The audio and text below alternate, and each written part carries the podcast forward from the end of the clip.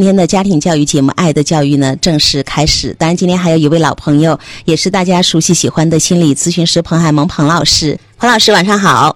晚上好，大家好。看到了一个母亲发了一篇长文五百字，跟女儿道歉。这个母亲的道歉信呢，但是惹来了众怒。母亲有描述说，她烧毁了女儿六年的小说素材，然后孩子现在开始绝食，对她非常的冷漠。她说事情呢是这样的：我的女儿有一个很厚的笔记本。从初一开始就拿着他记一些东西，不让我看，每天还会带到学校。我想可能是他的日记之类也没管。但是我女儿现在是高三了，整天还拿着这个本子写一写啊。最近她成绩有点下降，她又拿着本子在写，我就有点不高兴，跟她吵了一架。然后我头脑一热呢，就把她的本子给烧了。孩子当场没有什么话说，转身进了屋子。我想让他反思，就没有管。结果啊，他到现在都没有吃饭。他以前说过，这个本子是。他除了家人最重要的东西，我烧完以后呢，也是有点后悔的。但是没有想到，他居然到现在还在跟我抗议。不管我骂他还是求他，他都不愿意理我。问他本子上到底记了啥，他也不说话。后面我拿手机威胁他，才告诉我本子里记了他这么多年积累的小说的灵感，打算等高考结束就开始动笔写。孩子边哭边说：“那是我最重要的东西。”说让我出去，然后我再怎么跟他说话，吼他，他都不理我了。我也没有办法了，我只能先出去。我知道我做的不对，但是我都已经撕了呀。这也是他成绩下降了还记记记记的原因啊！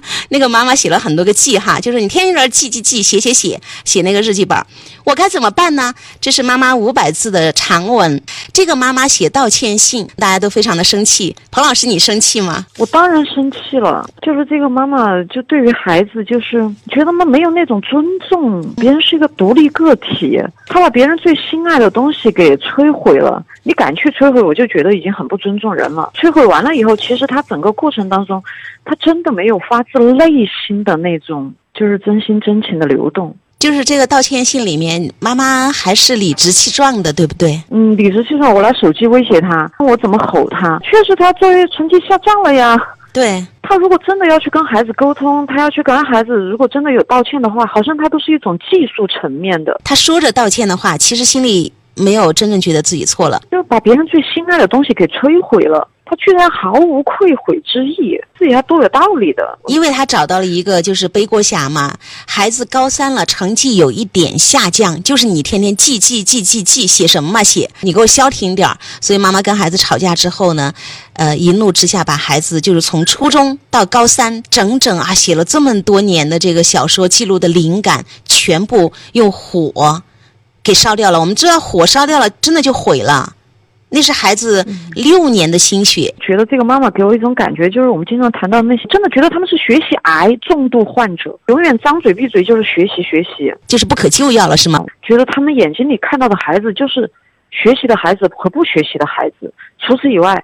他们就什么都看不到了。这句话总结的好。你看这个女孩多可贵，就是她自己有一个文学梦，然后她自己在努力的去做这件事情，那些都是她的真情实感，这是他的精神家园。要考试的那个知识点才叫学习啊！这个女孩子她自己有一个作家梦，她要去写东西。她的生活中的素材，这都是非常非常重要的学习啊。其实妈妈没有真心道歉是其中的一个，她从来就不觉得自己做错了。最后那句话其实是振振有词，对吧？你就是下降了，你学习。还有一个孩子跟妈妈表达了，除了家人之外，那个就是我最重要的东西。就是妈妈对这些个孩子的感受其实是没有感受的。对，就是他们居然敢把孩子最心爱的东西如此作践，如此毁掉。我得用什么样的词来形容他们？我经常在想，这个是烧掉的，是素材灵感。一个高中的孩子跟我谈到读小学的时候，他妈妈把他辛辛苦苦攒钱买的课外书卖给废品。这个男孩子现在十六七了，跟我讲起小学这一幕都是哽咽。他说那些都是文学名著啊，都是我很喜欢的书，然后他就卖废纸，几分钱一斤的那样给我卖掉了。那男孩子真的是哽咽着跟我说：“这个，那是他的心爱的，他的精神家园，他的支柱。那里面有伏尔泰，有有契诃夫，有那些闪闪发亮的那些人物和思想，他如此珍贵。但是妈妈把他几分钱、几分钱的一斤给他卖掉了，我觉得是摘了孩子的心肝，摧毁了他们内心最闪亮、最宝贵的家园。但是这些爹妈如此简单粗暴、冷漠的做的这件事儿，然后还要。振振有词。一个嘉宾的分享，他现在孩子跟家长的矛盾，总结一句话，就是先进的孩子和落后的父母，呃之间的这样的一种矛盾哈，现在变成了，就是好多家长还在用六七十年代的一种标准，我们的认知，大学是独木桥，你的人生就是考一个好高中，考一个好大学，然后你的人生就完美了。但是现在真的不是这个样子的。我真的有时候觉得。我觉得他的父母配不上这样内心丰富的孩子。这句话听起来特别的心酸哈，就是先进的孩子，父母的落后，他们这个匹配度哈，真的是相当的不够。所以我们才说一句话，希望爸爸妈妈们赶紧成长起来，才配得上我们的孩子。爸爸妈妈，我们说每一个人都有自己的很多局限，但是我希望我们能够以孩子为一面镜子，就是当孩子他与我们有不同的意见的时候。他身上有任何的所谓我们觉得偏差的行为的时候，我都希望你停下你要上去纠正的那个脚步。你先站在那儿想一会儿，我的内心有什么？我在恐惧什么？就不要老是一来就直接行动，要把它摧毁成我要的样子。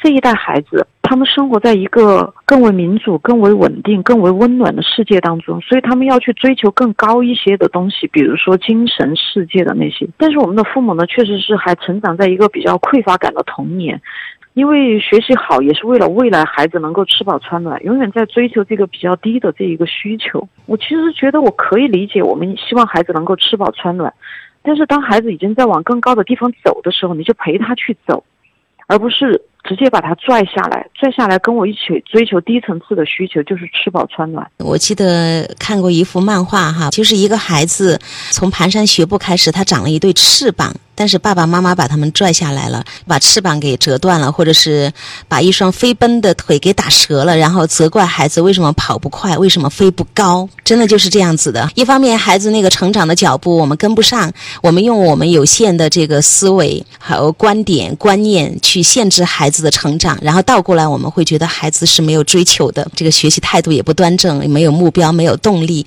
所以我觉得这是一个天大的误会。实际上，我们的孩子在从很小的时候开始，他他就要去按照他的内在的需求和欲望，他要去探索这个世界，他要去行动。但是我们从小从方方面面啊，我不想吃饭了，哦不行，你必须要吃两碗。我想下楼去玩一会儿啊，那你还没有练琴呢。啊，妈妈，那个小朋友他买了一个什么，我也想要有这一个。啊，这个跟学习没有关系，浪费时间的。所以无数次、无数次、无数次，这个孩子他不能跟随内心的愿望、欲望。和那个热情，那么他就慢慢的就萎缩了，萎缩成了那一个蔫儿哒哒的样子。然后我们就说他不爱学习。孩子是让我们再一次来感受生命的，让我们重新活一次的人。我们的生命会因为孩子会有一个机会，就是再一次绽放。那另外在这个里面，我特别想强调一下边界感，就是妈妈好像把女儿当成她的私有产品一样。就是他女儿的心爱之物，还有我刚才提那个孩子说他的课外书，这些父母觉得他有权处置，这是孩子的东西，你没有这个权利。今天早上八点过就有家长在跟我又打电话又打视频音频的，然后我说咋的嘛？他说有急事儿，我以为是要你明白极端事件，结果就是因为他打了孩子，孩子要他在周三之前必须离开这个家，打了孩子。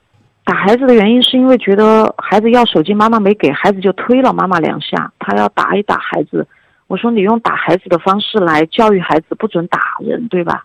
我说这个逻辑我不知道如何成立，就是你用打人的方式来教育孩子，不允许打人，所以你侵犯了他的边界感的方式来教育他，不可以侵犯边界感。我说我很抱歉，我不太认同这个做法。孩子真的都已经中学了，那个独立自我成长的好大起来了，结果还要。打人还要在人手上去抢东西，就完全没有这一个边界感。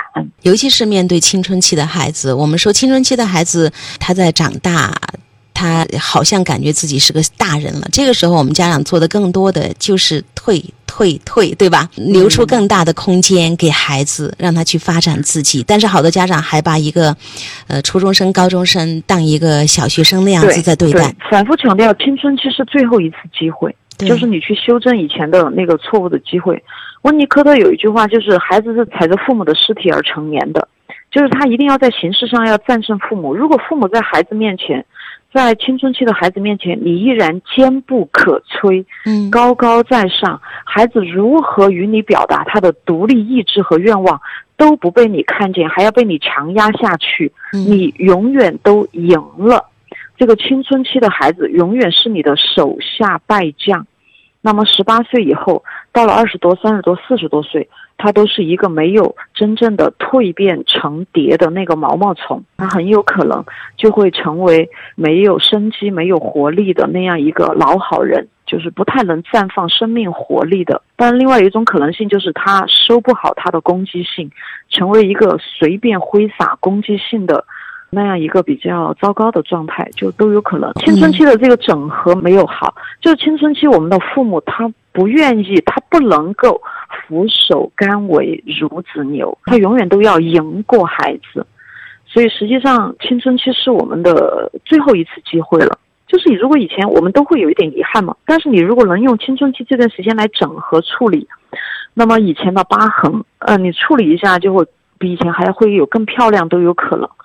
但是我看好多父母跟青春期的孩子都要较这个劲儿，所以他们赢了孩子，但是输掉了孩子，应该是赢得孩子。我们说，作为父母，现在最重要的一个就是学会怎么样去爱我们的孩子。真正的爱是什么？尊重是什么？啊，边界感是什么？自由是什么？这是现代父母需要学习的，你才能够变成一个先进的妈妈，配得上你先进的啊丰富的。多彩的这个孩子，我们会看到这个妈妈的感受就是情感隔离，我理解不了孩子这些珍贵的、宝贵的这样的一种爱好、一种追求、一种理想、梦想，妈妈理解不了。所以我们说，你不成长的话，落后的太多的话，你只会去只伤害你的孩子。本来他可以飞得更高更远，